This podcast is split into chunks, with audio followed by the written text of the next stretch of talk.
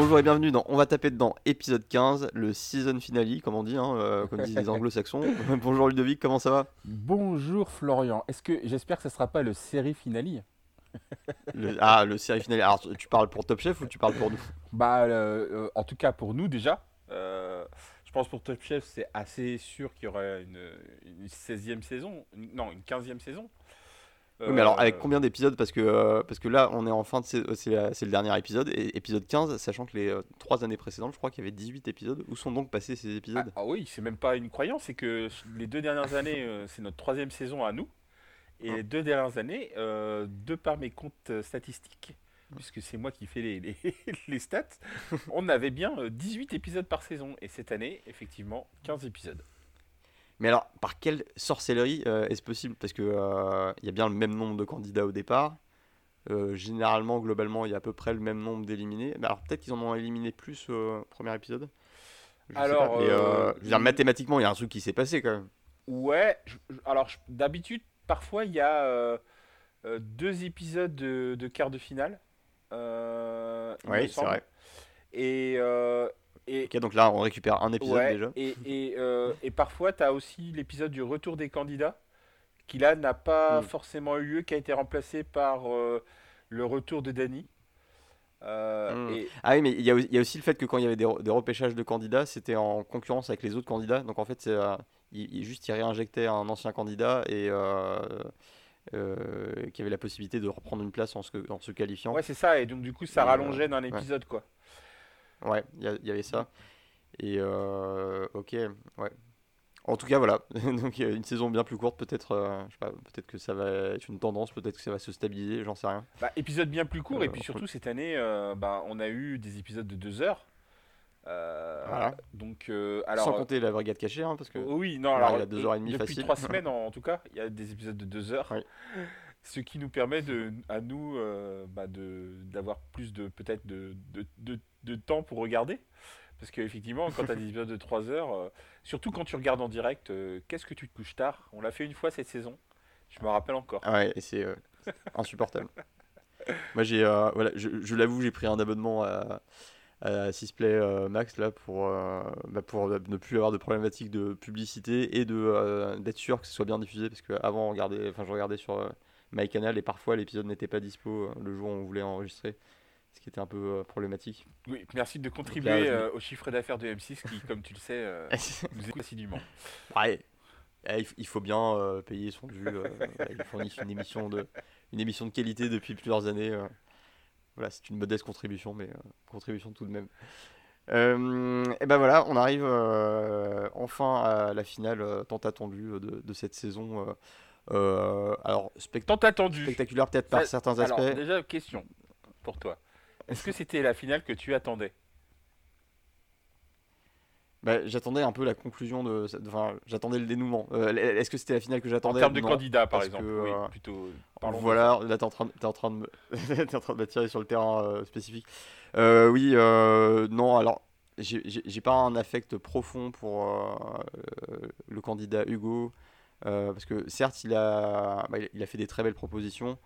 mais mais comment dire, j'ai trouvé peut-être que c'était un candidat qui avait moins d'aspérité que, que d'autres candidats, et, peut-être que sur ce plan-là, euh, et, c'est tout à fait personnel, hein, mais ça me le rendait euh, moins euh, attachant ou intéressant. J'aurais préféré voir des, euh, des, voilà, des petits, aléas du direct. J'aurais préféré voir des candidats de type Jean, de type qui d'autre bah, Mathieu en finale ça aurait été très cool aussi même euh, une Carla ou une, euh, ou une Sarika. Euh, Hugo, c'est le bon élève qui, voilà, mais où il n'y a rien qui dépasse. Quoi. Mais c'est encore une fois, c'est vraiment mon opinion perso. Quoi. Ouais, je trouve, façon, d'un ordre général, on n'a pas eu de candidats qui se sont détachés. À part peut-être Jean par son humour. Mais. Oui. Mais... Mathieu aussi, par, Mathieu par sa spécificité et son, son côté un peu lunaire.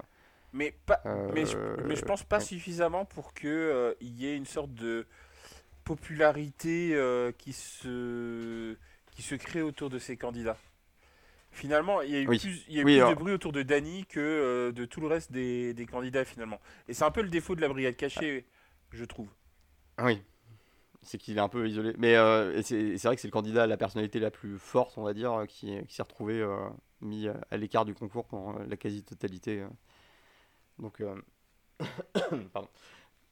Donc voilà. Mais euh, oui, donc voilà, c'était pas la, la, finale que j'attendais. euh, et puis, de manière générale, je l'ai dit les deux saisons précédentes, mais, je le répète, un peu comme une tradition, la finale de Top Chef, c'est pas l'épisode que je préfère de manière générale. Parce que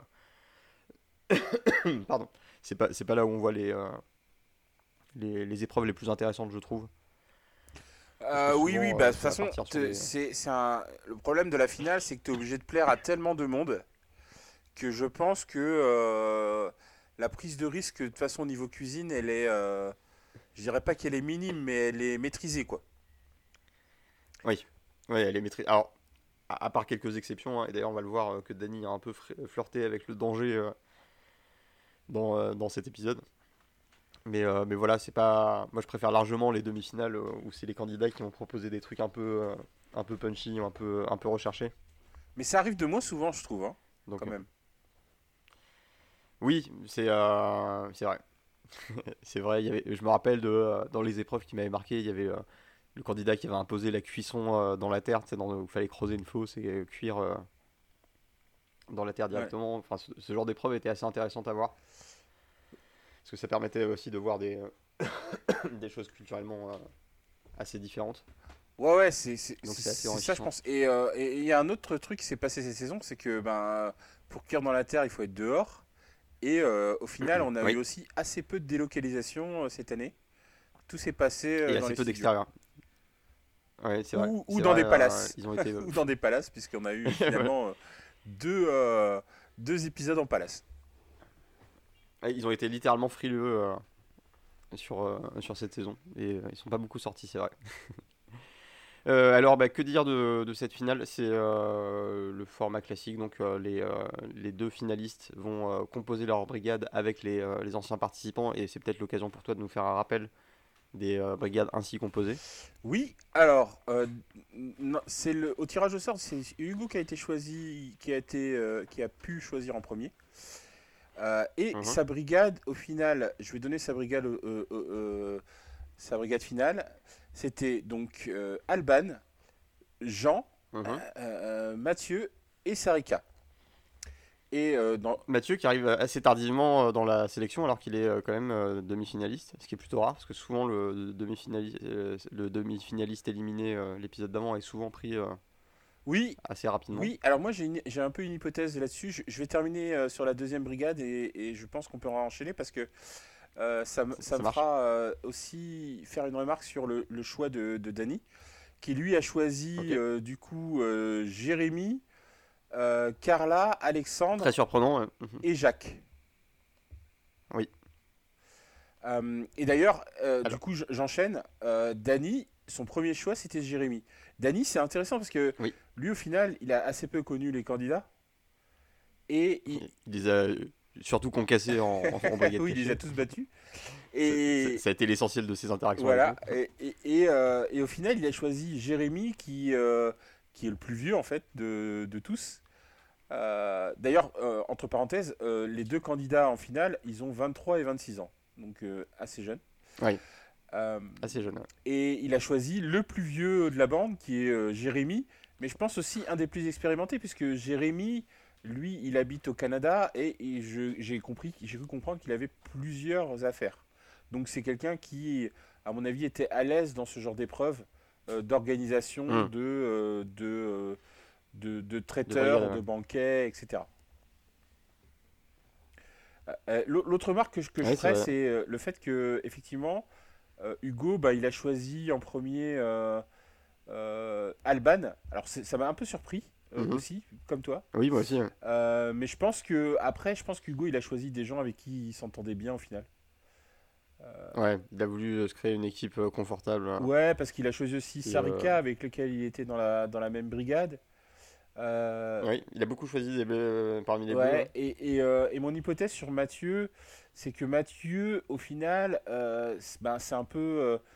euh, ça vient aussi par un petit peu de son caractère. Je pense qu'il est un petit peu en décalage avec tous les autres. Et du coup, c'est un peu dur de savoir ce qu'il Et est, que c'est un risque dans une voilà, ce qu'il est capable de faire. Alors que quand tu choisis un Jean, par exemple, bah, tu sais qu'il va mettre une bonne ambiance. Quoi. Tu vas retrouver des chiens morts dans les gamelles. euh, des- des trucs. Mathieu, qu'est-ce que t'as foutu? Euh, ouais, non, le- mais là, oui. Puis en plus, en plus, en plus, euh, il y a un autre truc que j'ai en tête, c'est que le, le choix de, de, de Hugo, c'était plutôt de faire de la cuisine végétale. Et Oui. euh, Alors, cuisine végétale avec de l'anguille et du foie gras. oui, Mmh. d'accord, ok, mais en fait, quand il dit cuisine végétale, je pense qu'il a en tête le fait que le plat, l'élément principal de son plat, c'est le végétal. Et, et- et on sait bien euh, depuis euh, quelques semaines que Mathieu est un viandard absolu. Oui, donc c'est. euh, C'est euh, oui, c'est assez curieux. Mais euh, mais oui, non, c'est. Euh, Mais c'est une, c'est une composition qui, qui, qui, qui a du sens. Hein. euh. Néanmoins, enfin, ouais, j'ai pas. euh, à part le choix d'Alba dans tout premier, euh, qui m'a un peu surpris. euh, j'ai trouvé que les choix étaient plutôt cohérents des deux côtés. Euh, je trouvais que les deux équipes étaient assez solides finalement. Bah, en fait, elles étaient assez solides dans euh, le sens où, euh, comme toute la saison, euh, comme il n'y a aucun qui s'est vraiment euh, en fait, mis en avant, euh, du coup, bah, en fait, nous, on les perçoit comme tous à peu près sur le même niveau. Et donc, il y a, on voit Mhm. pas d'avantage particulier à choisir l'un ou l'autre en finale. C'est vrai. Et euh, bah maintenant, je pense que ça peut être le moment où on peut commencer à parler des menus euh, proposés par les, par les candidats. Est-ce qu'on peut déjà commencer à parler d'Adriana Carambeu qui était là cette année? Elle n'est pas souvent là, hein, cette année, euh, Adri. Elle, elle, est, elle est pas souvent là, mais il faut noter que c'est la dixième année de la collaboration Ah, euh, entre la Croix-Rouge et. Top Chef. Et je pense que c'est euh, en soi l'élément qui justifie sa présence euh, euh, cette saison-là, cette saison-ci. Donc, euh, donc voilà, une, une Adriana Carambeu qui semble euh, avoir un, problème qui ne lui fait percevoir que les textures, parce que souvent les commentaires sur les plats qu'elle déguste, c'est exclusivement sur les textures. Donc peut-être qu'elle a, elle a peut-être eu le Covid, goûts, hein, elle a- peut-être un colon et voilà. quoi. Ah. C'est terrible. Aïe aïe aïe aïe, aïe. Euh, j'avais oublié ce truc-là. Ouais, c'est vrai qu'on l'oublie vite le, le Covid euh, en ce moment. Euh, c'est tant mieux. Euh, mais euh, oui, donc voilà, voilà, elle était présente. Bon, sa, sa présence n'apporte pas énormément. Non, non, mais non, bon, non. ça rappelle un peu la Mais, mais c'est vrai que pour la- co- les- euh, comme elle est franchement le, le symbole de la Croix-Rouge en France en tout cas, Mhm. je- ça fait 10 ans que moi je regarde Top Chef et je l'ai pas, enfin non Mhm. plus que ça même, puisque c'est la quatrième saison. Et euh, bah, souvent elle était, enfin je l'ai pas vue souvent dans le dans l'émission finalement. Non, elle est pas souvent là. Elle je me rappelle là. même pas de la dernière fois qui où pas- elle était là. Et, et- et moi-même qui ai été euh, bénévole à la Croix-Rouge pendant 7 ans, euh, je l'ai jamais rencontrée non plus. Donc, euh, voilà. de, ma- de manière générale, elle est Non pas mais très- tu veux dire qu'elle est pas sur le terrain, Non, mais, euh, franchement. Ah, bah, si, je crois qu'elle a participé à la quête Ah, euh, quelques années, mais, euh, mais bon, clairement, clairement pas dans les sphères euh, où, où je me trouvais. Et oui, là, je, je confirme que d'année en année, je reconnais de moins en moins de gens dans les, parmi les, les bénévoles de la Croix-Rouge qui dégustent. Donc, c'est voilà, ça me montre un peu le temps qui passe. Euh, mais bon, c'est bien. Bah, Il y a du hein, renouvellement au moins. C'est le, c'est- c'est c'est pas mal. c'est le cycle naturel des choses. Il y a un bon turn- turn- turnover à la Croix-Rouge. Euh, mais il y a aussi des gens qui restent, euh, qui restent 10, 20 ans, 30 ans. euh, ça dépend. Alors les menus des candidats, bah, finalement rien d'extravagant, extravagant. Peut-être un côté un peu plus expérimental chez Dany qui va tenter plus de choses risquées. Tenter, ouais. Ce qui a le Tenter, don de, ce qui a le don de crisper énormément Hélène Darroze. Mais c'est le moment où je vais parler d'un petit, euh, d'un petit euh, fun fact. Euh, lors, du- lors d'une interview, Dany euh, en fait a, a expliqué qu'à la base c'était pas du tout ça son menu pour la finale et qu'il avait prévu de, de faire euh, un menu autour du homard de la tête à la queue, à savoir pour chaque convive un- la- un- une entrée basée sur la queue du homard, un plat basé sur le, le corps du homard et un dessert basé sur la tête du homard. Et, et en fait, ça a été refusé par la production bah, pour des, des problématiques de budget, C'est vrai? euh, bien évidemment. Pourtant, ils étaient dans un palace, je Et, comprends euh, pas. Ben, ils ont, je pense qu'ils ont tout claqué dans le palace et qu'ils n'avaient plus grand chose pour le homard. Donc, Mais bah, ça fait quand même euh, une centaine de homards. Faut les sortir. hein. Moi, je les ai pas sous le. Bah, je les ai pas sous le. c'est le- nouveau euh, cette. euh, euh, ce problème de budget parce que les années d'avant, il me semblait qu'il y avait euh, des dépenses assez, euh, Ah, mais quoi. un homard par personne Ah oui, ça fait 100 homards. Un homard par personne, Ouais. c'est. Après, Ouais. euh, il faut voir quel genre de homard aussi il voulait parce que si c'était les homards bleus sont plutôt petits, les homards bretons. Mm. Euh, Bah, je pense qu'il il serait plutôt parti sur des homards. Enfin, il- je pense qu'il faut de la matière s'il veut faire son entrée, son plat et son dessert euh, avec un, un seul homard. Ça demande, euh, ça demande un peu de, de matière. Même si c'est jamais très copieux parce que les, finalement les gens mangent deux menus euh, en parallèle. Donc, euh, Après, Dany, il travaille dans un palace euh, en Suisse, hein, donc il était habitué. Il s'est dit, allez hop, homard pour tout le monde. voilà. Et puis là, il s'est dit, ah mais non, Mais, mais, là, je suis à la télé, là, là, c'est plutôt, c'est plutôt brasserie ici, hein, gars. Faut- Mais, euh, mais là, j'aurais été curieux de voir, euh, de, de voir ce, ce menu-là. Et en même temps, euh, la pensée des 100 homards qui atterrissent euh, vivants dans, dans une casserole. On en a déjà parlé, hein, mais Ah oui, oui, non mais oui, oui, non mais là, ça, ça aurait été l'hécatombe, quoi. Là, ça, ça aurait été là. ouais. Oui, mais, mais ça m'aurait plu quand même. mais- ça, aurait été marrant de voir. parce que là, cette année, on a vu Alban préposé au chou, la pauvre. Et, Oui. Et Ouais. enfin, on en reparlera d'Alban parce que je pense qu'elle a fait une prestation euh, splendide. mais euh, Oui. ça aurait été marrant de voir un candidat euh, préposé euh, au homard. à, la, à la décortication du homard parce que c'est compliqué hein. moi je l'ai fait une fois je l'ai complètement raté mon homard je l'ai massacré je me rappelle et du coup c'est quand même ça Ouais, voilà, c'est quand même un travail. Euh, donc euh, travailler sans homard. En plus, en dessert, ça aurait été quand même. euh, Je suis assez dommage de ne pas avoir vu cet épisode Bah, finalement. Dessert sur tête de homard, Je, ouais. je- je suis, je Ouais. suis déçu là ce que- de ce que tu me dis en fait. D- bah, désolé, hein, mon but c'était pas de te plomber le moral. Non, mais c'est pas, de ta- voilà, c'est pas de ta faute, hein, mais, mais bon. Un petit peu quand même. Maintenant, maintenant je ne le savais pas avant, et maintenant je le sais, et, et voilà quoi. Ça va te hanter. Euh, alors, j'ai pas d'anecdote du côté de, euh, de Hugo. euh, mais oui, alors, qu'est-ce que tu as pensé des, euh, des menus des différents candidats? Enfin, des, différents- Bah des deux candidats. ouais, je pense que ben, cette anecdote me, me fait dire que au final les candidats ils ont été assez conservateurs cette année, je trouve. Mhm. Je pense que bah, Hugo il a fait il a fait sa finale de, de bon élève. En fait, il a Oui. fait un menu. euh, Ah, littéralement, ouais. il a fait un menu parfait euh, dans sa ligne directi- enfin, directrice. Il n'a pas, il a pas dévié. Il a fait du Hugo, je, je trouve. Et Et il a fait du consensuel, ce qui est une, une stratégie qui généralement marche bien, hein, parce Ouais. que c'est euh, vu que là c'est 100 bénévoles, euh, donc des gens euh, un peu lambda, hein, avec tout le respect que j'ai pour la Croix-Rouge, euh, qui, Bah, qui du moins, qui sont peut-être pas habitués à la cuisine de palace, qui est une cuisine assez particulière. J'ai envie de te dire, enfin, j'ai une petite anecdote sur la cuisine de palace, et pas c'est pas une anecdote directe, mhm. euh, parce que le, le monde du palace est un monde assez particulier. Et, euh, et, et quand tu rentres dans un palace, en fait, tu rentres dans un, dans un autre monde. C'est-à-dire que quand tu vas dans un restaurant, euh, en l'occurrence, on te donne ce que la cuisine a fait.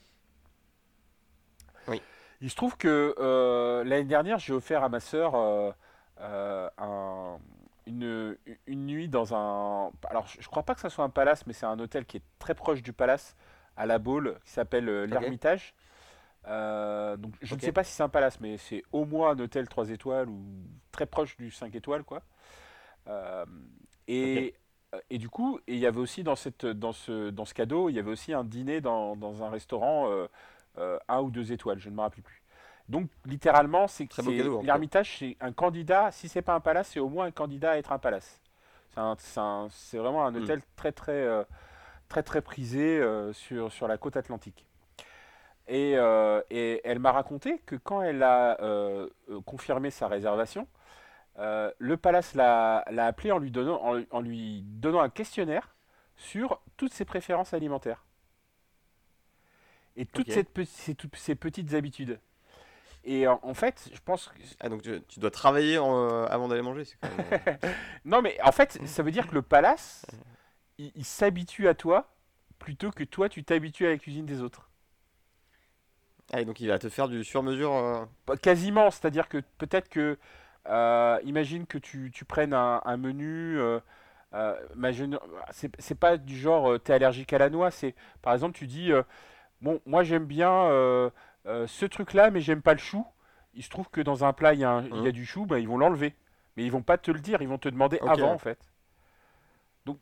Ouais, comme ça, naturellement. y a- Donc tu, tu disais, excusez-moi pour l'interruption. Euh, donc euh, oui, oui, non, ce que je disais, c'était que finalement, le palace, euh, contrairement à un resto normal, il va s'adapter plus à toi. Un resto normal, il va Mhm. juste enlever les points de contention qui te mettent en danger au niveau de la santé. Euh, typiquement, si tu es allergique à quelque Ouais. chose. Mais dans un palace, vraiment, Oui. en fait, on va enlever tout ce que t'aimes pas et on va vraiment te donner tout ce que t'aimes. Ah, Il y a vraiment une recherche de l'expérience euh, ultime. Et, et je pense que Hugo et, et Dany, euh, alors Dany, tu m'as expliqué que effectivement c'était pas forcément son menu, mais euh, Hmm. euh, il a aussi du- au final euh, un menu assez, euh, il me semble, consensuel, même s'il a pris un peu plus de risques que Hugo au niveau du, pas Mhm. forcément au niveau du goût, mais au- plutôt au niveau de la, niveau de la ouais, technique, de la ouais. technique et, et de la présentation. Euh, même si Hu- Hugo, il a fait un dessert un peu plus risqué, euh, je pense.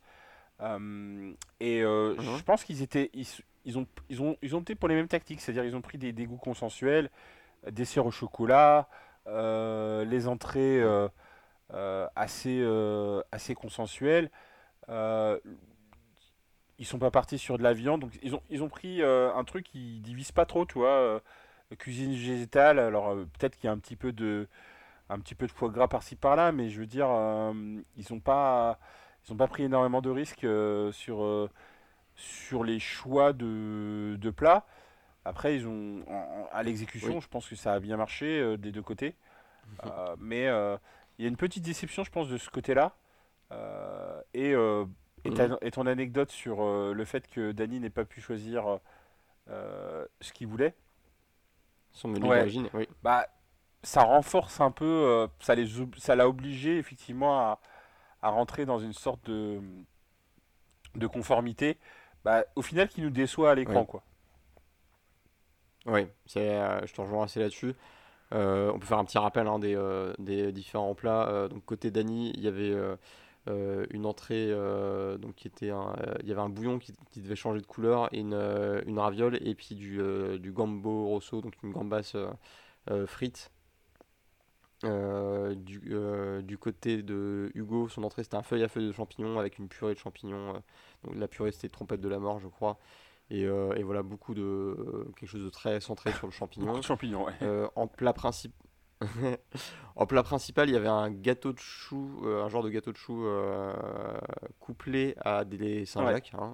Euh, Saint-Jacques est un légume, hein, on le rappelle. Dans des palaces, les Saint-Jacques, c'est un, un végétal, il y légume, a quand hein, même- le légume de base. hein. Dans les palaces, le- la Saint-Jacques, c'est des Oui, pommes de voilà. terre, quasiment.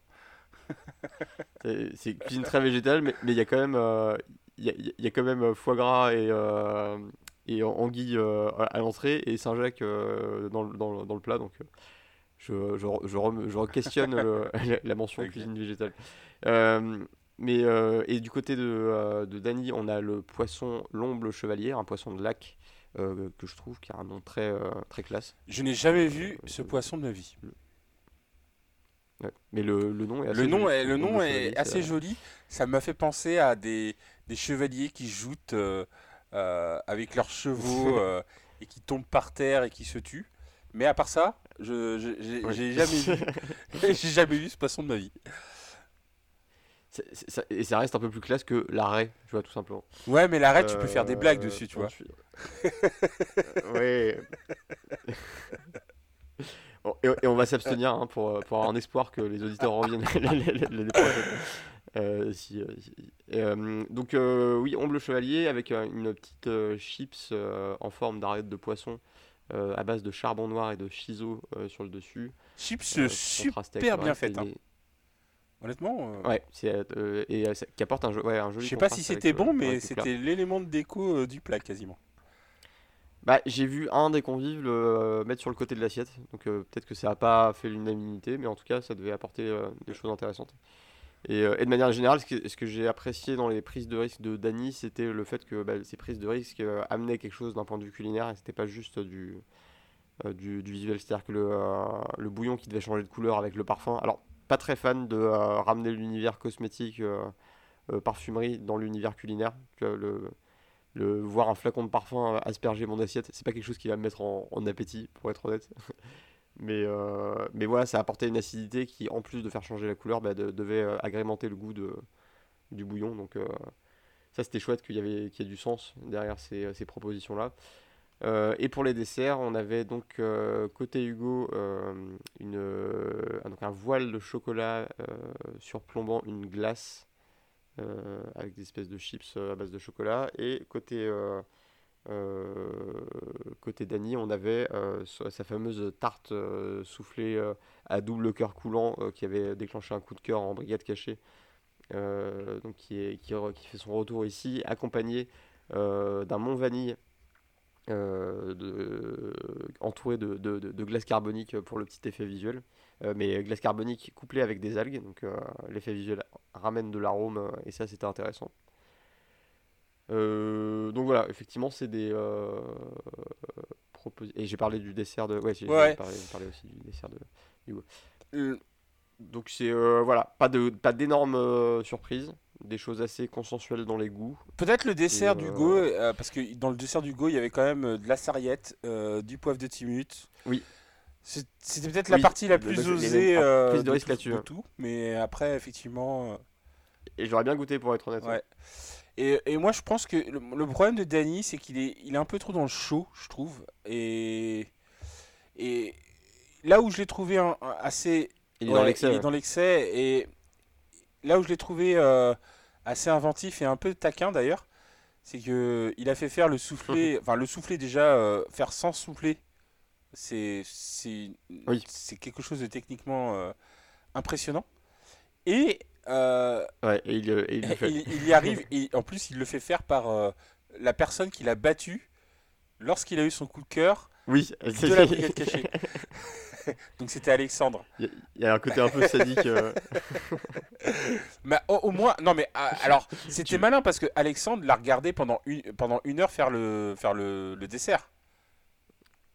C'est vrai que c'est Ouais. très smart. mais, euh, mais ouais, tu- il- il- le, pau- le pauvre Alexandre, il, il a revécu 100 fois, euh, 100 fois ses défaites en l'espace d'une journée. C'est euh, euh, voilà, c'est un peu le purgatoire. Quoi. Euh, sinon, alors sur l'exécution euh, des, des menus en elles-mêmes, il n'y a pas énormément de choses à dire. Euh, Il y a eu des petits, euh, des petits couacs, hein, des petits excès de purée de la part de gens euh, euh, côté Hugo, où il s'est fait taper sur les doigts.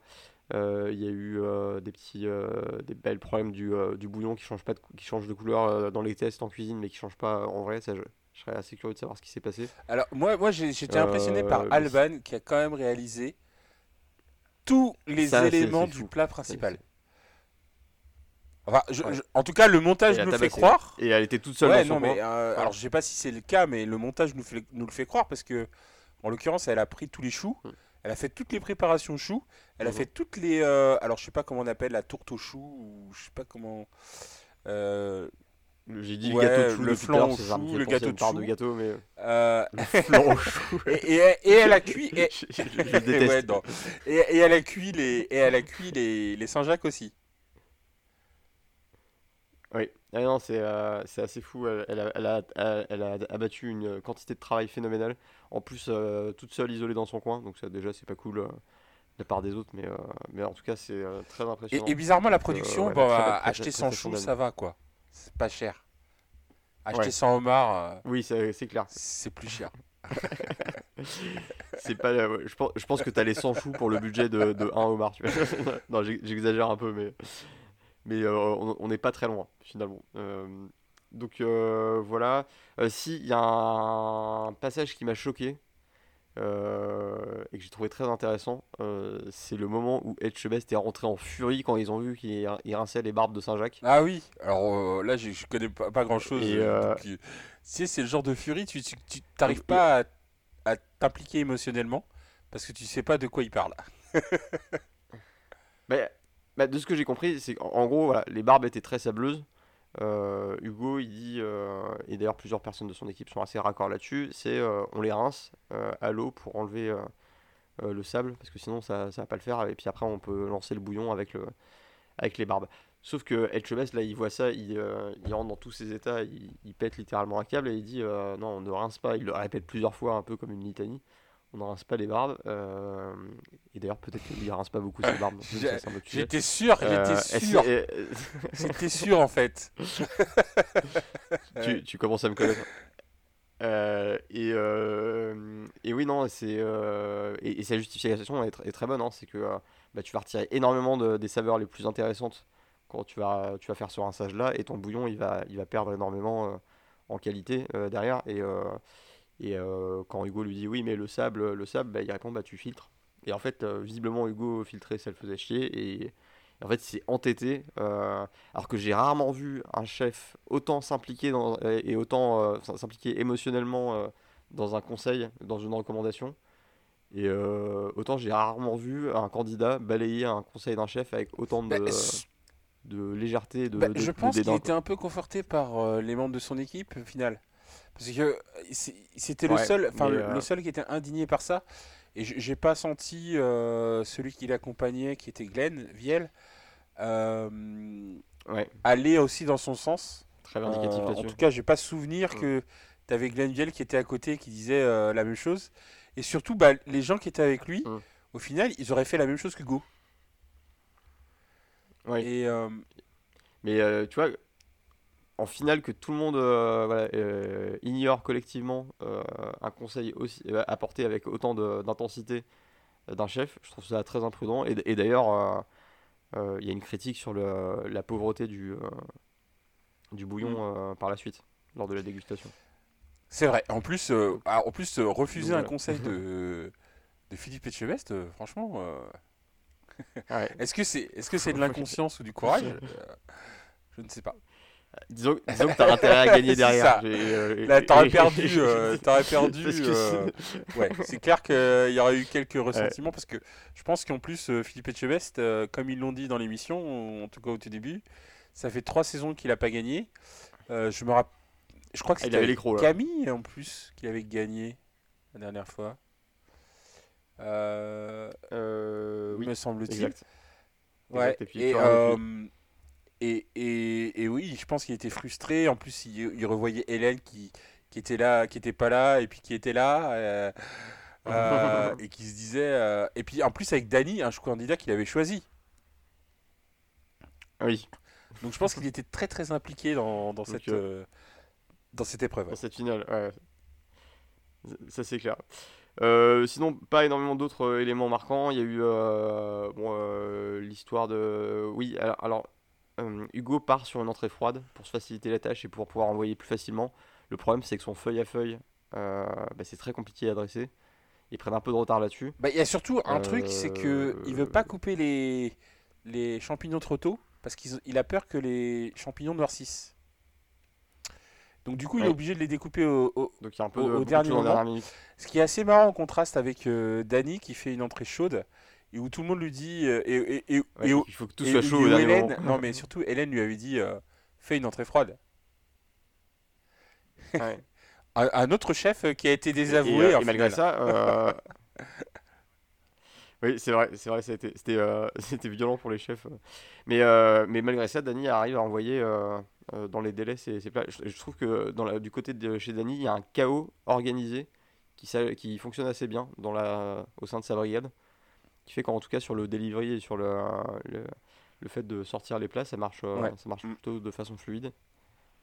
Alors que quand tu regardes, c'est un bazar incompréhensible. ils se croisent et euh, ils se passent des plateaux au-dessus de Bah, la tête. la cuisine, euh, c'est euh, un peu bah, tu sais, c'est un système de brigade, euh, c'est un système très très hiérarchisé, c'est un système Ouais. quasi militaire, à laquelle on peut peut-être ne pas comprendre le mode de fonctionnement, mais euh, il se trouve que, bon, euh, par la bande, euh, mon, mon- mon père était dans l'armée, euh, et j'ai vécu dans des casernes, Mhm. euh, et concrètement, tu ne comprends rien à ce qui se passe dans l'armée, alors que dans ton esprit, euh, l'armée c'est aussi organisé. D'ailleurs, petite, Ouais. enfin petite anecdote non, mais petite, petite référence historique, la naissance des brigades, c'est dû au fameux Escoffier dont on parle assez souvent dans cette émission. Mhm. Est-ce que tu as, d'autres éléments Bah, par rapport bah, à je ça sais pas si tu, si, bah, en, en l'occurrence, euh, euh, alors je crois qu'il s'appelait euh, Jean-Philippe, Jean-Philippe Escoffier, mais en tout cas, euh, le dénommé Escoffier a écrit un bouquin où il codifiait la cuisine française, mais non seulement il a, il a codifié, mais il a aussi codifié l'organisation dans les cuisines. Auguste, il s'appelait, euh, pas Jean-Philippe. Ah, D'accord. Euh, et, euh, et, et du coup, bah, c'est quasiment lui qui... euh, Enfin, la façon dont les cuisines euh, sont, sont telles qu'elles sont aujourd'hui, c'est quasiment par euh, les écrits de Jean-Philippe d'Auguste Escoffier, faut que j'arrête avec mon Jean-Philippe, euh, qui, euh, bah, qui, qui a vraiment euh, fait en sorte que euh, l'organisation se fasse en brigade, donc euh, comme, euh, comme à l'armée, avec vraiment une, une très très grande rap- euh, répartition des tâches, une très très grande division des tâches. Donc on- là, on, on peut rapprocher ça aussi du taylorisme, hein, puisque c'est à ce moment-là qu'il y a eu, si on parle d'économie, la Ford, la Ford B et Ah. Oula, On a changé de podcast. là. Non, mais en l'occurrence, c'est- très très proche. C'est-à-dire que dans, dans une cuisine, en gros, il a dit euh, ben, toi, tu fais la sauce, toi, tu fais l'entrée, toi, tu découpes les, les pommes de terre, etc., etc. Et puis à un moment donné, tous ces éléments-là se rassemblent, et puis il y a quelqu'un qui fait l'assemblage, tu vois. Euh, et c'est lui qui, qui a vraiment, euh, qui a vraiment mis ça en place. Et, euh, et du coup, il a même, il a même été jusqu'à définir ce que c'était un cuisinier, c'est-à-dire que un cuisinier devait être propre, non buveur, non fumeur. Et alors après, il y a des choses qui, que, qu'on n'a pas retenues, c'est qu'on ne devait pas crier dans la, dans la cuisine. Bon, bah, il se trouve qu'il y a des cuisines où on crie, Ah oui. donc ça a été un peu... euh, euh, ça- tout, tout ça n'a pas été respecté jusqu'au bout. Euh, mais, mais, il, y a Ah, aussi, intéressant. il a aussi écrit du coup des, des livres où il y a énormément de, de plats, typiquement la pêche melba par exemple. Ça vient de, Oui. de- d'Auguste Escoffier, De de- Jean-Philippe. de- du fameux Jean-Philippe. Euh, et euh, non, mais il y a énormément de choses qui, qui descendent aujourd'hui de, d'Auguste Escoffier, ben, toute la cuisine de Palace. Il faut savoir que en plus, il est, euh, il était cuisi- chef cuisinier, mais pas n'importe où. Il était cu- chef cuisinier à, à Monaco, à Monte Carlo. Donc bon, bah, un endroit Ouais. où il y a, je pense, énormément de, de palaces, euh, de par la concentration de, gens contrairement très à- très, très très riches. Voilà, euh, contrairement à Bure-sur-Yvette, par exemple. Voilà, et il a travaillé aussi euh, pour le, pour le Ritz Paris. Euh, donc, ben, vraiment, c'est quelqu'un vraiment de, de, très très connu dans la cuisine, française en tout cas, et qui a fait la cuisine française telle qu'elle est aujourd'hui. Et tous les descendants de cette cuisine-là, euh, que ça soit euh, la mère Brasier, euh, euh, Paul Bocuse, etc., bah, descendent de- d'Auguste Escoffier, qui, qui, est, qui est né euh, euh, en 1846, et, et du coup, ben, tout le, tout le- la fin du 19e siècle et le début du 20e siècle, euh, ça- c'est là où c'est vraiment organisé euh, la, la cuisine française. Hmm. Eh ben, merci beaucoup pour ce, cette petite leçon d'histoire euh, très intéressante. Euh, et on retiendra longtemps le nom de euh, Jean. Jean-Philippe, Euh, comme le, comme le film du même nom. Pas si tu l'as vu celui-là. Bon, là, on parle sur autre chose, mais euh, non. c'est le, Ah, le film avec ah, euh, Johnny euh, Hallyday. Johnny Hallyday, là. Puisque, puisque Ouais. Johnny Hallyday s'appelle Jean-Philippe Smet. s'appelle voilà, Jean-Philippe et Smet. Il y a un film où Ouais. je crois c'est euh, euh, où, où, alors je sais, je sais plus le nom de l'acteur, mais en gros un acteur né dans un monde où Jean Johnny Hallyday n'est jamais devenu Johnny Hallyday, il est toujours Jean-Philippe Smet. Ah, faut, ça me dit quelque chose, mais, mais je l'ai pas vu. Est-ce que tu le recommandes? Hum, moi, je, je, je- je recommande jamais de ne pas regarder un film. Est-ce que je le regarderai Ah, Mais en revanche, mon expérience personnelle, c'est est-ce que je le regarderai Ma réponse est non. Mais regardez des Hmm. films. Enfin, euh, n'écoutez pas mon avis. euh, ça se trouve. euh, Est-ce que, est que si on te propose de le re-regarder ou de te péter une phalange, Je- je euh, regarde. quoi? Non, mais moi, je suis. Non, mais moi, je suis un. Ok. Moi, j'ai pe- j'ai peur de tout, moi. Alors, d'évaluer, péter une ouais. phalange, non, non, pas envie d'avoir mal. hein. Euh, bon, recentrons le débat sur la, sur la cuisine, on est parti très loin. Euh, donc voilà, les dégustations se déroulent. Euh, grosse colère hein, côté Hélène Darroze sur l'entrée. Alors après, compréhensible, hein. mais elle sera, Parce qu'il a promis, il a Ouais, promis. Captain America et au final, bah, on a Jean-Philippe, Jean-Philippe quoi. Jean Voilà. Rocasse. Non mais c'est vrai, il, a promis un gros show à l'américaine Ouais. et puis, euh, puis il se passe rien quoi. Et, et, et Ouais, comme son plat est euh, moyen déceptif. en termes de goût, euh, ben, Donc elle n'hésite pas à le tracher euh, et, à, et à complimenter le plat. assez rare d'ailleurs, je trouve, euh, euh, de la part d'Hélène et de la part d'un premier plat. Euh, Hmm. Je sais pas ce que je sais pas ce que t'en penses toi, mais j'ai Oui. trouvé ça assez exceptionnel Alors, en fait comme euh, comme critique. c'est effectivement assez rare, mais, euh, mais bon, ça, ça montre euh, quand même une certaine forme, d'objectivité euh, chez Hélène Darroze, n'en déplaise à la quantité assez ahurissante de, de haters que j'ai pu voir sur Twitter en allant faire un tour après avoir regardé la Ouais, mais ça c'est parce qu'on a diffusé la théorie du complot, en tout cas moi. mais, euh, en- mais moi, moi, mes critiques mais- n'étaient pas sur Hélène Darroze Ouais. au final. Moi, mes, mes critiques c'était plutôt sur l'histoire de, Non, bien sûr, non mais de Danny et de pourquoi il allait atterrir là. quoi. Mais Oui, mais, euh, mais, euh, mais voilà, ça, ça a quand même donné lieu à des, à des vagues de, de, de haine et de misogynie. ouais, non, mais après, euh, voilà, c'est toujours pareil. C'est voilà. une femme, c'est Ah, arrêtez de faire ça, la gens, cible, c'est une cible, une cible privilégiée de tout un tas de personnes. Donc c'est, je, les mettrais de côté en vrai, ces, critiques. Oui, c'est exactement. On est bien d'accord. Euh, donc euh, voilà, euh, le reste de la dégustation se passe mieux pour Dany parce qu'il il sort un plat qui est, qui est assez, bah, qui est très bien équilibré, qui est très bien fait et qui marque pas mal les esprits. Alors que du côté du goût, malheureusement, on va avoir bah, des choses qui sont très bien exécutées, prises euh, isolément. Donc encore bravo Alban pour ça, mais euh, qui raconte une histoire un peu trop confuse. surtout, euh, j'ai trouvé le plat, euh, autant le plat de Danny, il était dans, le, dans un. Il était vraiment. C'était vraiment un plat qui se rapprochait d'un plat de palace. Autant le plat de. Ouais. d'Hugo, il était un peu brouillon, un peu bistrot, quoi. On va dire. Oui, un peu plus bistrot. mais bistrot. ouais, c'est un plat un peu hybride, un peu. Bistrot euh, un menu peu à 20 difficile euros, quoi, on va classer. dire. même s'il y avait, même s'il y avait des. Même s'il y avait des. quelque- pas- il, y avait, il y avait du chou, certes, mais il y avait aussi. euh, euh, ah, aide-moi, euh, le fruit de mer. oui, Ah, il y a de la, Saint-Jacques. petit trou euh, sur, sur ça. Mais euh, il y avait deux Saint-Jacques quand même dans l'assiette, hein, ce qui est quand même pas mal. Euh, mais c'est juste la présentation et ben le. Ouais. Après, en termes de goût, bon, c'est difficile, mais c'est vrai que c'était plus brouillon comme, comme assiette. Et euh, côté non, mais bah, même si oui. Alban, elle a, elle a quand même fait toute l'assiette, c'est ça qui est un peu dommage, quoi.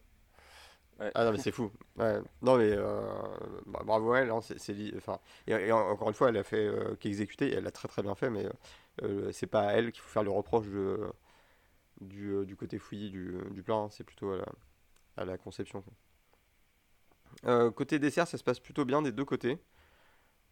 J'ai, euh, il y avait un petit danger sur le, sur le poivre de Simus, mais, euh, mais Hugo l'a très bien équilibré et je pense que ça devait apporter quelque chose de vraiment très intéressant.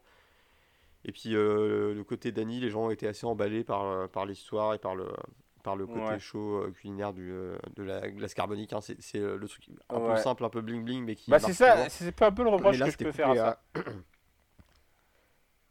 Mais là, c'était couplé à un... Il y avait un intérêt aromatique avec l'algue, donc c'était pas gratuit. Euh, Oui, certes, mais je trouvais que le... le- La mise en scène était simple, elle était assez facile en fait. La neige carbonique, c'était c'est quand même assez. Oui. euh, Bah, en gros, il a mis la neige carbonique, il a posé un ramequin au Ouais. milieu avec sa glace. Bon. J'ai promis que je parlerais pas du ramequin. mais- Le fameux ramequin. Donc voilà, la, la dégustation se termine tranquillement. Euh, et euh, on a un petit, euh, un petit aperçu déjà avec les chefs qui vont débriefer, qui vont donner leurs notes un peu en avant-première. Alors là, on peut pas faire plus, Plus consensuel. plus, plus, plus, ouais, plus neutre et plus. Alors, pardon. Les, les allergies me m'irritent pas mal la gorge aujourd'hui. Bah, les, les, les chefs de brigade titulaires, donc Hélène Darroze et, et euh, Philippe Etchebest, bah, ils, donc, euh, ils favorisent légèrement leur propre candidat avec un 6-4 euh, qu'on va retrouver en symétrie des deux côtés. Tandis que les autres bah, vont pas se mouiller et vont lâcher un petit 5-5. euh. Ah oui, oui, non mais là, oui, mais, euh, là, clairement, euh, ils sont pas, ils sont pas foulés les, ils pas sont pas foulés, ils ont pas pris de risque, hein. Euh, honnêtement. Ouais, non, c'est. euh, Voilà, c'était un peu, un peu léger. Ouais. Mais euh, à ce stade-là, toi, est-ce que tu avais une, une idée de qui, euh, qui allait gagner Euh, moi, je pense que c'était Hugo, uniquement à cause de l'entrée de Dany. Ok. Bah, en fait, dès, dès que j'ai vu, dès que j'ai vu je- le gros raté de Dany, euh, à part, euh, à part si Hugo avait vraiment raté un plat, je me suis dit, Hmm, c'est mal barré. C'est-à-dire que son plat, il était vraiment basé que sur le changement de couleur, quasiment. Son Et entrée, ouais. hum, son entrée, pardon. Et, et je pense Mm. que ben, c'était très très mal parti. Ensuite, il a fait un, un plat euh, qui, était très- qui avait l'air très très bon, mais est-ce que c'était super. euh, enfin, comme en plus le plat d'Hugo était aussi super consensuel au niveau des goûts, qu'il y avait de la Saint-Jacques, euh, est-ce que ça. Oui, mais qui était Ouais, confus. mais confus pour les chefs, mais est-ce qu'il était confus pour, pour, les, pour les gens de la Croix-Rouge? Je ne suis pas sûr que, que les gens de la Croix-Rouge aient ce, ce, ce mode d'analyse-là. Euh, En- Encore le mépris. Et, euh, et, et puis le dessert, bon ben c'était un peu euh, enfin 50-50 quoi, on on va dire. Mais euh, euh, à part le fait qu'Hugo a peut-être pris plus de risques sur le dessert et il s'est pas trompé, je, je, je- je favorisais Hugo à ce moment-là de l'épreuve. D'accord. Bah, moi, j'étais plutôt sur, j'étais sur un vrai 50-50 dans ma tête. Ah euh, ouais, toi j'avais t'étais allait quasiment quoi. Parce qu'en fait. non mais en, en- en fait, euh, bah oui, mais moi- alors déjà moi j'ai pas, à, leur différence, j'ai pas goûté les plats, Non, donc mais c'est je- euh, vraiment euh, d'autant plus compliqué pour moi d'être. Euh, mais euh, ce qui est, euh, comment dire, euh, pour moi j'étais sur un vrai 50-50 parce que alors certes, Dany a raté l'entrée, euh, mais euh, il a réussi euh, fort sur le plat là où, euh, où Hugo était un peu confus et donc un Fort, mais c'est là où je, euh, ouais, quel est le c'est ratio là d'un- où je suis pas forcément d'accord sur le fort.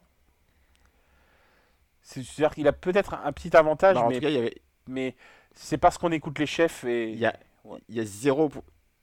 Non, mais il y a zéro point négatif Oui, qui a remonté sur bien, euh, son plat.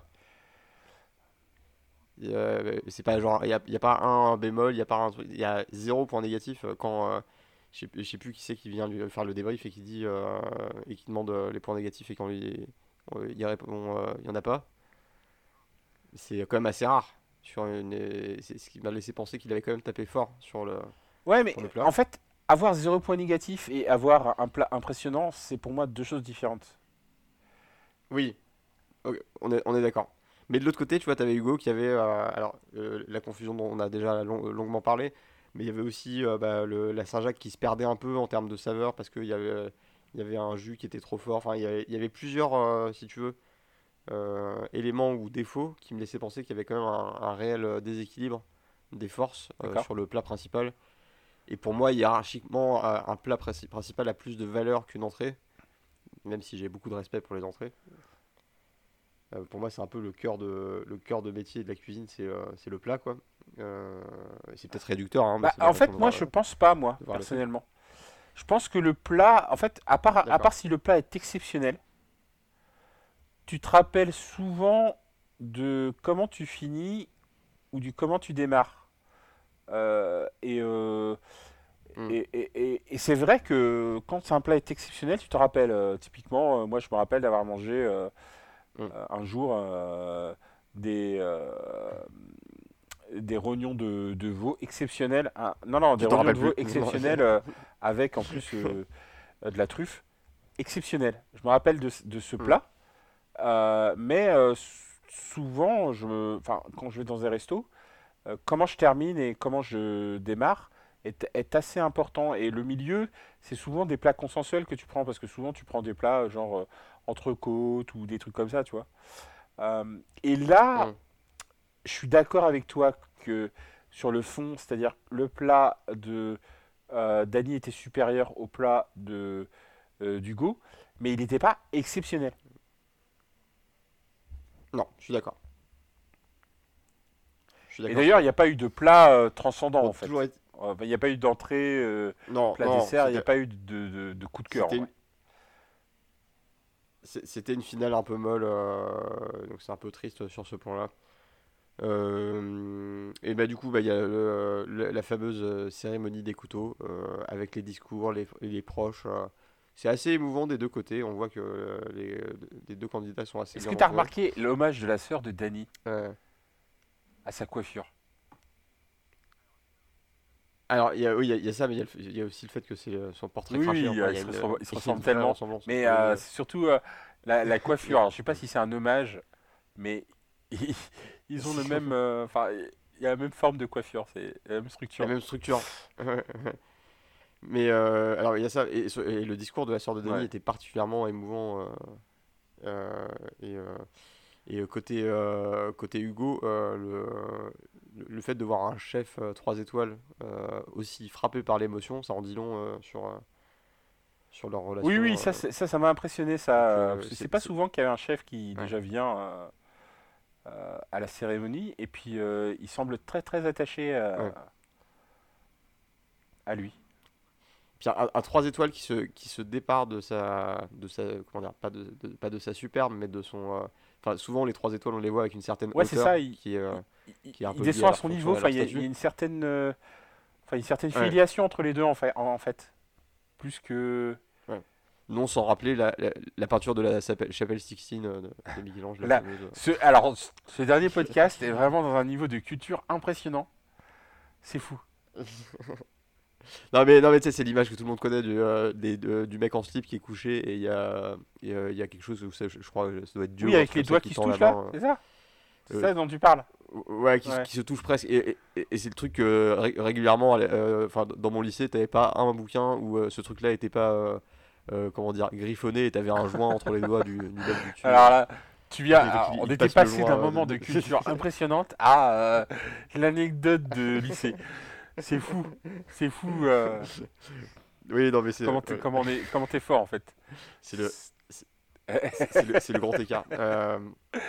Donc ouais, non, non, c'était un moment assez touchant et, et c'était cool de voir ça. ça euh, et ça montre. euh, j'ai trouvé que c'était un beau moment de transmission inter, euh, transgénérationnelle euh, entre les, la, bah, la- la vieille garde de- des, des cuisiniers, donc les, les grands chefs étoilés.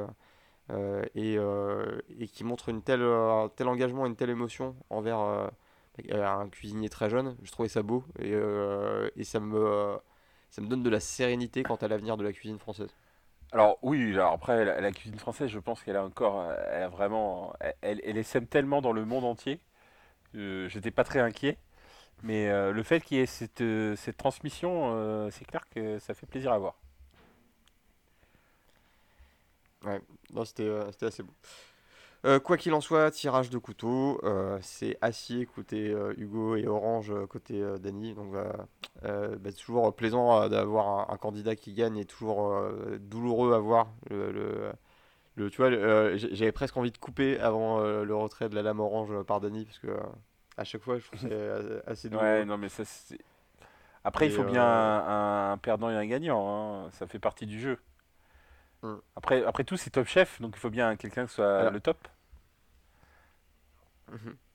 Alors, de, euh, ce que j'en retire de, de cette fin de d'émission, euh, je pense que le, cha- le challenge pour euh, Hugo, ça va être de continuer d'exister, on va dire, sur le plan médiatique, euh, des... Enfin, si, si c'est son choix, hein, bien sûr. Euh, parce que ce, que, ce que mon expérience avec Top Chef euh, tend à montrer, c'est que les candidats qui restent, euh, enfin qui marquent la légende Top Chef, c'est pas forcément ceux qui remportent Top Chef, c'est souvent ceux qui ont marqué l'émission par soit une caractéristique, soit par des actes spécifiques. Et, et tu vois, là, je, je- pense par exemple qu'on se souviendra plus longtemps de Danny que de Hugo. Parce qu'il il y a le fameux truc de la remontée des 11 candidats de Danny, parce qu'il y a, y le rire euh, qui est euh, mi-agaçant, mi-drôle, euh, euh, qui, euh, qui revient tout le temps. Enfin, y a- tu vois, il y a des, des éléments forts euh, qui, euh, qui finalement marchent bien médiatiquement. Et, et, euh, c'est euh, c'est un peu ce genre de candidat, ou même typiquement, euh, je serais très surpris qu'on retrouve pas un Jean dans une émission culinaire parallèle. euh, euh, tu vois, peut-être qu'ils vont faire un truc avec Jean Imbert et, euh, et Jean Ouais. euh, de, de cette saison-là. Genre les, les Et gens Norbert. contre, euh, qui font des Ouais. trucs. Et Norbert, voilà, ça serait marrant. Jean-Jean et Norbert, voilà, c'est- c'est, euh, prochaine émission d'M6. Euh, voilà, ça, on le visualise bien. Hugo, je le vois moins dans ce, euh, dans ce type de, de rôle-là. Alors, est-ce que c'est une mauvaise chose? Non, pas du tout. Enfin, je pense que euh, c'est très, tout à fait valable pour, pour un chef de, de choisir d'être plus confidentiel sur le plan médiatique. Et, et tout le monde ne court pas après la gloire. Et, et je trouve qu'il y a beaucoup de respect à avoir en- euh, envers les, les gens qui poursuivent avant tout leur passion euh, en se fichant de l'exposition médiatique. Oui, parce que par exemple, le premier gagnant, euh, euh, Romain euh, Tlichenko, euh, ben, t'en as pas entendu parler tant que ça, mais il continue à faire de la cuisine. euh. Non, J'avais totalement oublié son, son nom et je- euh, il y a quelque part une partie de moi qui me dit que tu viens peut-être de l'inventer. Euh, oui. Alors, Romain, c'est sûr. euh, Ça son, ça son confirme ce que nom, je ne suis pas certain à 100%, mais la consonance est à peu près bonne. Désolé si je me suis trompé. hein. mais euh, clairement, il avait gagné Euh, face à euh, Jean Auger, qu'on connaît mieux, pour le coup. Mais euh, Oui. Pierre Auger. Voilà. Et, et tu vois, je mets des gens partout cette année. C'est fou, hein. Toi, ouais, non, mais toi-même, je pense que je vais t'appeler Jean-Florian, je pense. Ce sera beaucoup mieux. Ah, ouh, très bizarre. Très, ouf. Je, je crois que je Non, mais Pierre Auger, oui, pardon. Euh, et et c'est vrai, tu as raison, euh, à, part quelques exceptions notables, type euh, Camille, par exemple, bah, on, se souvent, Oui. souvient plus de Adrien, parce que. Bah, qui- Face à qui il avait gagné Adrien Cachot? Bah, C'était David, alors je sais plus son nom, mais je crois qu'il s'appelait David. Et David, c'était, il était avec. euh, mais non, mais il avait pas gagné. Non, mais justement, c'est ça C'était qui qui avait gagné Ouais, oui. face à Adrien Oui, Cachot? on sait pas. ouais. Bah si, c'est. Ah, enfin, tout. moi je viens de te le dire, il s'appelle David. Mais je sais pas son nom. Oui. ok. Bah, David. euh, David, euh, David qui a Jean, gagné contre Adrien Cachot. Des- Non mais non mais tu as raison. Enfin moi je te suis. Mm. euh, c'est sûr que c'est pas souvent que le, le vainqueur final. euh, euh, pour tout un tas pour tout un tas de raisons d'ailleurs Même sans expo- d'exposition euh, est le gagnant de finale de Top Chef. Enfin le vrai le, le gagnant moral. Alors, pour- Je sais pas si on peut dire gagnant moral mais Oui. Enfin, qui s'inscrit dans la légende Top Chef en tout cas. Alors Camille c'est un peu particulier parce que lui il a gagné et il s'inscrit dans la légende alors que en plus de ça il, euh, médiatiquement il est presque euh, inexistant. Enfin, bah, il a quand même fait. Objectif Top Chef. euh, Alors que- c'est méchant de dire ça. il était dans Objectif Top Chef pendant au moins deux saisons.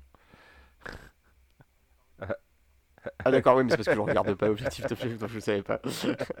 pardon pardon pardon. C'est vrai qu'il a mis du temps à, créer son restaurant aussi, euh, Camille, mais non, non, je pense que Camille, il est. Mm. En tout cas, il est encore dans mon esprit, ben, je- moi je m'en souviens. Et. euh, ah oui. Ah mais lui il, a- il est, clair, il est clairement ouais, au panthéon et- Top Chef. Mais ça veut pas dire que. Voilà, il n'y a pas tant que ça finalement de Top Chef qui, qui passe tout le temps à la télé. Tu vois, Jean Imbert, Mm. il est passé tout le temps à la télé, maintenant il est euh, chef d'un palace.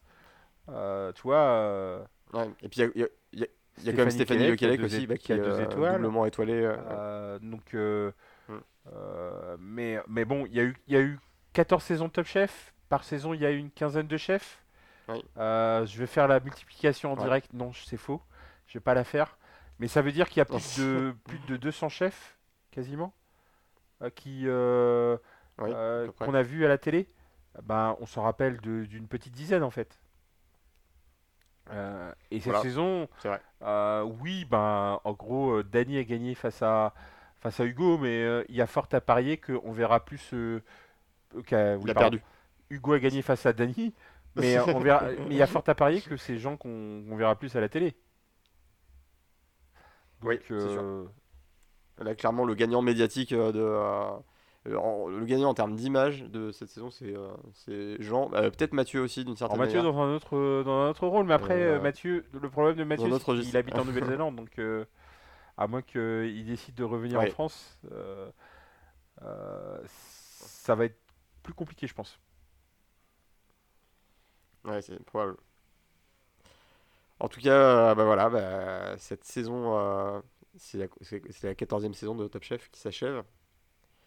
Euh, c'est toujours un moment un peu, un peu nostalgique. Voilà, va attendre un an avant, avant la prochaine, enfin un peu moins d'un an maintenant, parce que ça dure quand même deux mois. En gros, il y a 10, euh, 10 mois à attendre avant la prochaine saison. Euh, on n'a pas évoqué euh, le fait de, de continuer ou pas euh, l'émission. À titre personnel, moi, il n'y a rien qui s'y qui s'y oppose. Moi, ça me, je pense que ça vient naturellement. Et je pense que, et, euh, et de manière générale, on n'a jamais fixé ça dans le marbre. On s'est toujours dit, bah, on verra l'année prochaine. Donc, euh, je Dé- pense qu'on déjà, je pense que c'est le- déjà un petit miracle que on se dise euh, qu'on fasse une émission et qu'on arrive à finir trois saisons. On est arrivé à trois saisons. Euh, Oui. C'est vrai, qu'en en, en démarrant, je m'attendais pas à ce que ça aille. euh, et donc, je pense que le faire de. Ça sert à rien de faire des promesses. Je pense qu'on aime suffisamment l'émission pour euh, se dire qu'on a envie d'enregistrer cette, euh, ce podcast en fait. Voilà. Euh, Est-ce que tu, tu as un mot de la fin, euh, Ludovic? Ah, j'ai presque. Enfin, j'ai pire qu'un mot de la fin. J'ai encore 5 minutes de. Parce que j'ai pas parlé, j'ai pas parlé des, j'ai pas parlé des comptes Ah TikTok, oui, on s'en c'est vrai. parlé juste avant et du coup j'ai, j'ai oublié d'en parler. C'est vrai. Euh, parce que du, de fait, moi je suis un, intoxiqué de, de TikTok et, et je pense que je vais créer une association des, des, des, TikTok- des, des gens qui regardent trop TikTok euh, anonymes. Je sais pas comment appeler ça, mais. Enfin bref. Ça va être un cycle très très compliqué. ouais. Et, euh, et il se trouve que sur TikTok, il y a énormément de, de gens qui ont participé à Top Chef. Euh, déjà, il y a les, les plus célèbres. Mhm. Tu as Xavier Pincemin euh, qui avait gagné euh, Top Chef il y a Mhm. quelques années. Euh, mais il y a aussi des moins connus. Alors, je sais pas si tu te rappelles de Diego Alari. Si, si, je me rappelle. Diego. Et euh, Diego Alari, je pense que c'est le plus, euh, le plus gros des TikTokers euh, Top Chef euh, en ce moment. Ouais, ouais, c'est celui qui a Ah vraiment percé le plus tôt et qui a vraiment le, le plus de, euh, de followers aujourd'hui euh, sur, sur TikTok. Et Mais alors- bah, c'est de la cuisine. Mais alors, le en contenu, c'est quoi Des recettes de cuisine, euh, clairement. Mais après, à la Ok. TikTok, c'est-à-dire c'est pas genre, c'est pas Paul Bocuse et, et, Maïté, voilà, c'est ça. C'est- la cuisine des mousquetaires. c'est très monté, c'est très clippé, ça dure moins de 3 minutes, voire beaucoup moins. Et bah, ça, ça- ça te donne l'impression que faire un plat c'est facile, mais en fait c'est- plus compliqué que ça. Et, euh, et il se trouve que bah, dans la nouvelle saison, il y a des TikTokers qu'on connaît bien. Il y a... Moi j'ai vu apparaître dans mon, dans mon pourtoit euh, Dany, euh, qui refait des recettes de Top Ok. Chef. Et très récemment, j'ai vu apparaître Hugo aussi, qui euh, fait aussi des recettes de, de Top Chef. Et donc, euh, ben, si vous voulez resuivre euh, les, Ah je regarde. les personnes de Top Chef, ben, vous cherchez euh, Hugo Top Chef, Dani Top Chef, euh, Xavier Pincemin, Diego Alari. Je pense qu'il y en a aussi d'autres. il me semble qu'on avait aussi Guillaume San... Ouais, c'est ça. Il y, avait Guillaume tous, hein, comme on dit. qui s'était lancé. On se rappelle de son épisode Ah, mais lui, je le suivrai pas. Il m'a énervé. cette saison. Euh, et, euh, et voilà. Ouais. Et si vous, si vous aimez pas TikTok, il y a aussi euh, YouTube où vous pouvez retrouver euh, Philippe Etchebest, qui a une chaîne YouTube euh, assez intéressante où, où du coup il fait euh, vraiment. Là, c'est très classique. hein. Là, c'est des émissions à l'ancienne. euh, c'est Philippe Mm. Etchebest qui fait. euh, qui, qui fait du- des recettes, mais à la Philippe Etchebest, c'est-à-dire que des fois il te regarde, il te dit euh, Bon, maintenant vous allez le faire comme ça, hein, parce que sinon, euh, enfin, tu vois, euh, vraiment très directif dans, ses, dans la façon de faire ses recettes. Euh, Exactement, non, mais c'est ça. alors que C'est-à-dire que toi, tu regardes, un- tu regardes une vidéo YouTube tranquille, et, et, euh, et là, tu as Philippe Etchebest qui te dit euh, Non, non, mais attendez, il faut saler absolument ces aliments. Non, c'est pas possible. Donc, euh, moi, j'ai l'impression. Ça rappelle ces restaurants aux États-Unis où tu te fais, euh, tu te fais insulter par les serveurs. Ouais, euh. Alors, je crois que c'est en Australie, il me semble. Euh, Ouais, ouais, Ah, mais je crois mais je que c'est écrit en. Australie où effectivement euh, le, le- Ok. ouais c'est ça le, le thème du resto c'est t'arrives et direct tu te fais insulter quoi tout le temps. Euh, On te parle mal et tout, le serveur il met et- ses doigts dans ton verre et euh, ah, moi j'ai jamais compris le succès de ces trucs là parce que c'est quasiment le modèle économique euh, de la restauration française mais bon. euh, mais bon, voilà, venez manger en Venez France. dire- euh, ouais, c'est ça. au moins vous aurez de la bonne bouffe quoi tu vois parce que là euh, mais alors là je viens de tirer euh, je sais pas si on va pouvoir refaire une émission après ça on pourra aller au resto mais euh, mais mais euh, mais voilà, Voilà. donc euh, non non mais sur TikTok vous pouvez retrouver euh, les, les chefs de Top Chef je pense qu'il y en a d'autres euh, Euh, Carneros, d'ailleurs, euh, en passant, euh, Justine euh, Piluso, qui avait été une candidate très connue de, il y a 2-3 Oui. saisons, attend, Ah, attend un bébé. Et J'ai vu ça dans, dans une news il y a récemment. Ouh. Et elle est aussi sur, euh, sur TikTok d'ailleurs. Félicitations à Un elle. peu, moins, un peu moins célèbre que les autres, mais euh, D'accord. elle est aussi dessus. Eh ben, très intéressant ce petit euh, encart sur, sur TikTok. Bah, euh, je regarderai si j'arrive si à lancer l'application. Non, mais t'es- pas obligé de je- lancer je- l'application. Je, maîtrise hein. pas bien euh, Alors, TikTok, en tout cas pas aussi bien que toi. Je, je- je dis juste ça pour euh, les gens qui, qui ont déjà TikTok, mais ceux qui n'ont pas TikTok, c'est un peu ceux qui, comme ceux qui n'ont pas commencé à fumer, ne, ne commencez pas. Euh, Commencer TikTok après 30 ans, ça n'a pas de sens. euh, et c'est une connerie. Euh, et bah écoute, euh, moi je voudrais terminer en disant bah, que ça a été euh, un plaisir d'enregistrer cette saison avec toi et je voudrais remercier bah, euh, toutes les auditrices et auditeurs qui nous ont suivis cette année et d'autant plus bah, ceux qui nous suivent depuis, la précédente et voire même le début.